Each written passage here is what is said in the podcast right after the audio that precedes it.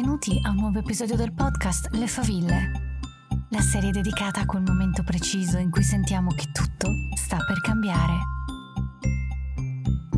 La favilla è quella cosa che a un certo punto sboccia, salta, nasce e ci spinge a cambiare, creare, distruggere, ricostruire e ripensare ogni cosa. In questo spazio voglio celebrare le faville di persone molto diverse tra loro, farmi raccontare come le hanno ascoltate e in quale luogo si sono fatte portare attraverso conversazioni organiche e libere.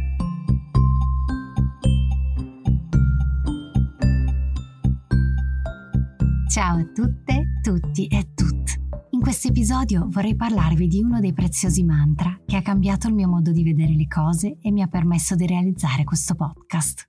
Prima però vorrei raccontarvi degli Italian Podcast Awards, ovvero il POD il premio italiano per i podcast che si è tenuto a Milano, al Teatro Carcano, lo scorso 30 aprile. È stato organizzato dai filosofi e scrittori Maura Gancitano e Andrea Colamedici di Tlon. Quest'anno è alla sua prima edizione. Le Faville è stato nominato nella categoria Rising Star e ha vinto ex equo con il podcast Inverno Nucleare di Michele Dinnella, quando in teatro hanno annunciato il mio nome, mi sono emozionata così tanto che l'unico modo per salire sul palco è stato di staccarmi completamente da quello che stava succedendo. E solo così sono riuscita a mettere insieme qualche parola. Prima di sapere di aver vinto, ero lì in teatro a godermi lo spettacolo già abbondantemente soddisfatta di essere presente all'evento. In mezzo ad altri eccellenti podcasters e podcast nominati e tra le persone che erano lì semplicemente perché amano ascoltare i podcast. Quindi ancora una volta vorrei ringraziare il pod e la pazzesca giuria per questo splendido riconoscimento. Una cosa è sicura, senza il mantra di cui parlavo all'inizio, io questo premio non lo avrei mai vinto. Quando mi sono trasferita qui a New York, nei primi anni, tutto era molto difficile per me.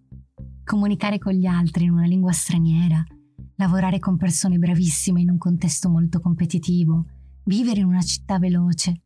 Mi trovavo continuamente in situazioni nuove, era stimolante, ma a volte intimidiva e capitava spesso di sentirmi inadeguata, non abbastanza pronta per fare alcune cose. Però poi ho sentito, e onestamente faccio fatica a ricordare dove, qualcuno dire Done is better than perfect, che in italiano significa fatto è meglio che perfetto ho subito sentito una piccola esplosione nella mia testa.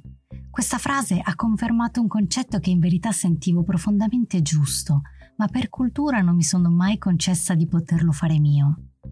Mi è stato insegnato a scuola, così come fuori, che, se le cose non sono perfette, allora non si possono considerare fatte, terminate, concluse.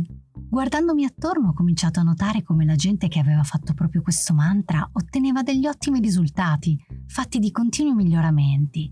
E quindi ho iniziato a farlo anch'io, cercando di non sentirmi un'impostora. Fatto è meglio che perfetto, è quella cosa che ti salva dal tenere i sogni nei cassetti e non riaprirli mai più.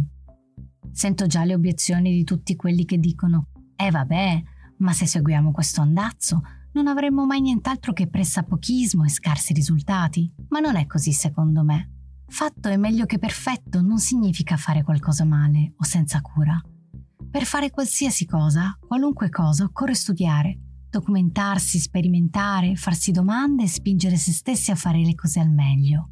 A un certo momento è anche giusto saper mettere un punto, così da poter vedere i risultati dei propri sforzi.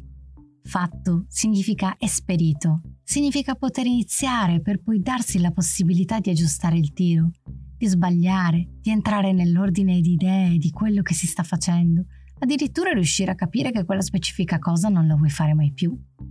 Fatto significa avere il coraggio di mostrare il prodotto dei tuoi sforzi al mondo esterno e vedere l'effetto che fa. Aspettare che sia perfetto spesso significa non iniziare nemmeno, perché la perfezione è diabolica. Non solo perché è difficile da raggiungere, ma perché spesso è un'ottima scusa per ripararsi dallo schianto di decidere, provare e mostrare agli altri il frutto delle nostre decisioni. Non è sempre facile fare ciò che si desidera, ed è per questo che fatto è l'unico modo per far sì che succeda. Per fare questo podcast per me è stato necessario imparare cose che non sapevo, come l'editing audio, fare corsi di podcasting, software vari, corsi di storytelling ed altre cose. e spesso ho avuto paura che non fosse abbastanza ben fatto. Ma poi, inevitabilmente, ho dovuto decidermi a pubblicarlo per guardarlo da più lontano, per notare i pregi e i difetti e lavorare per migliorarli. Io dico che fatto è meglio che perfetto, soprattutto se significa fatto con tutta me stessa, che è già il massimo che posso dare. Io vi do appuntamento al prossimo episodio e fino ad allora vi auguro di aprire i vostri cassetti e di farne tutto quello che vi pare